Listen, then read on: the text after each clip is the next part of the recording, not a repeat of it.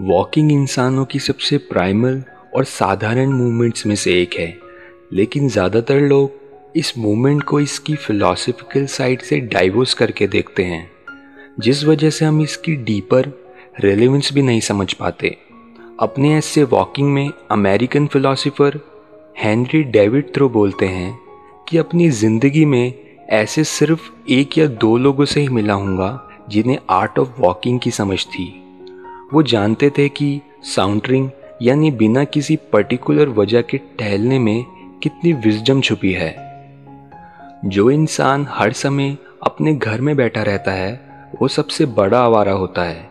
लेकिन एक साउंडरर बस उस हद तक ही आवारा होता है, जितनी आवारा एक नदी होती है। जो इतनी मेहनत करते हुए समुद्र तक पहुँचने का सबसे छोटा रास्ता ढूंढ रही होती है।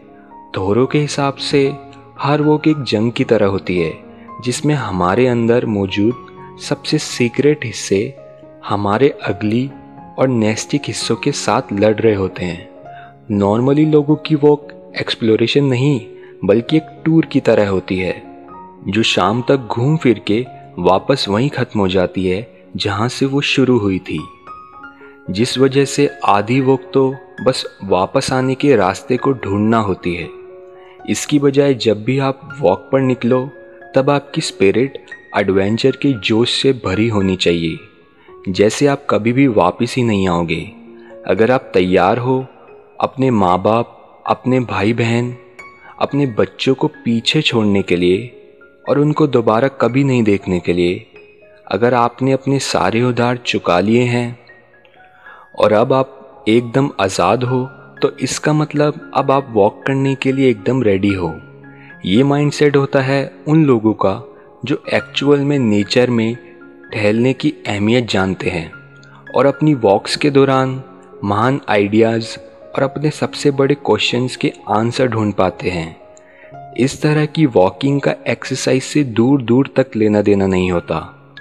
जिस तरह से एक बीमार इंसान अपने बताए हुए समय पर दवाई लेता है वैसे ही लोग डंबल्स और बार्स को इधर से उधर हिला रहे होते हैं, जबकि वॉकिंग का एक इंसान के दिन की हाईलाइट और एडवेंचर होता है।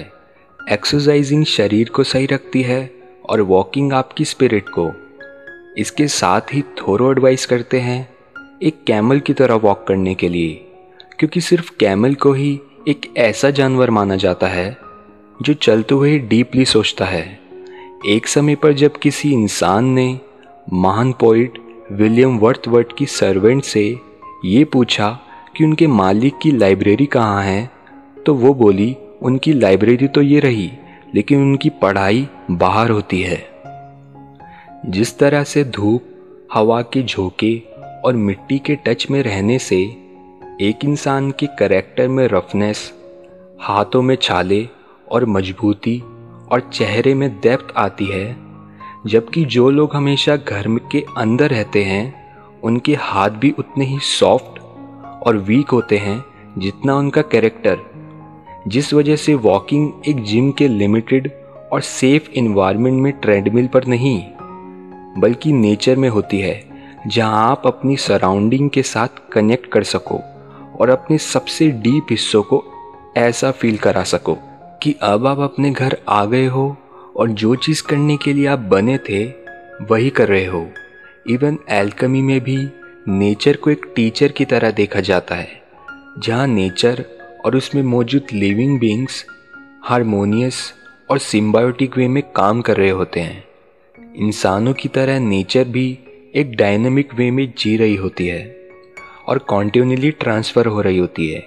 इसलिए नेचर को अपना गाइड समझो जो भी वो कर रही है उसे मिमिक करो। यही रीज़न है कि क्यों अपने कल्चर के शैल से कभी भी बाहर ना निकलना, खुद को नेचर में घुलने देने के लिए। ये चीज़ बिल्कुल ऐसी है जैसे आपने कभी भी अपने कपड़े नहीं उतारे या फिर कभी भी अपनी शक्ल ही नहीं देखी। ये एक प्राइमल एक्सपीरियंस है जिसे मेटलिस्टिक थिंकिंग ने रिजेक्ट कर दिया है। और हमारे सोल में इस एक्सपीरियंस की बहुत इंटेंस लॉन्गिंग है। वॉकिंग की तरह अपनी हर नॉर्मल एक्टिविटी को ऐसे देखने से हम उनका डायल बोरिंग और मंडेन से घुमाकर डिवाइन और मीनिंगफुल पर ले आते हैं। इस तरह के जीने के तरीके में एक हीरोइज्म फ्रीडम और एडवेंचर है, जो हमें हमारे सच के पास ले जाता है। और जैसा कि सूफी पोइट रूमी ने बोला था कि जैसे ही आप चलना शुरू करोगे, वैसे ही आपको रास्ता दिखने लग जाएगा। इस रास्ते पर अपने दिमाग की मत सुनो, जो डरता है और हिचकिचाता है, बल्कि अपने दिल की सुनो, जो आपको अपने घर तक पहुंचाएगा। तो पॉडकास्ट में इतना ही। अगर आपको एपिसोड अच्छा लगा हो तो शेयर करो मेरे पॉडकास्ट चैनल को और सुनते रहिए द स्पिरिचुअल साइड।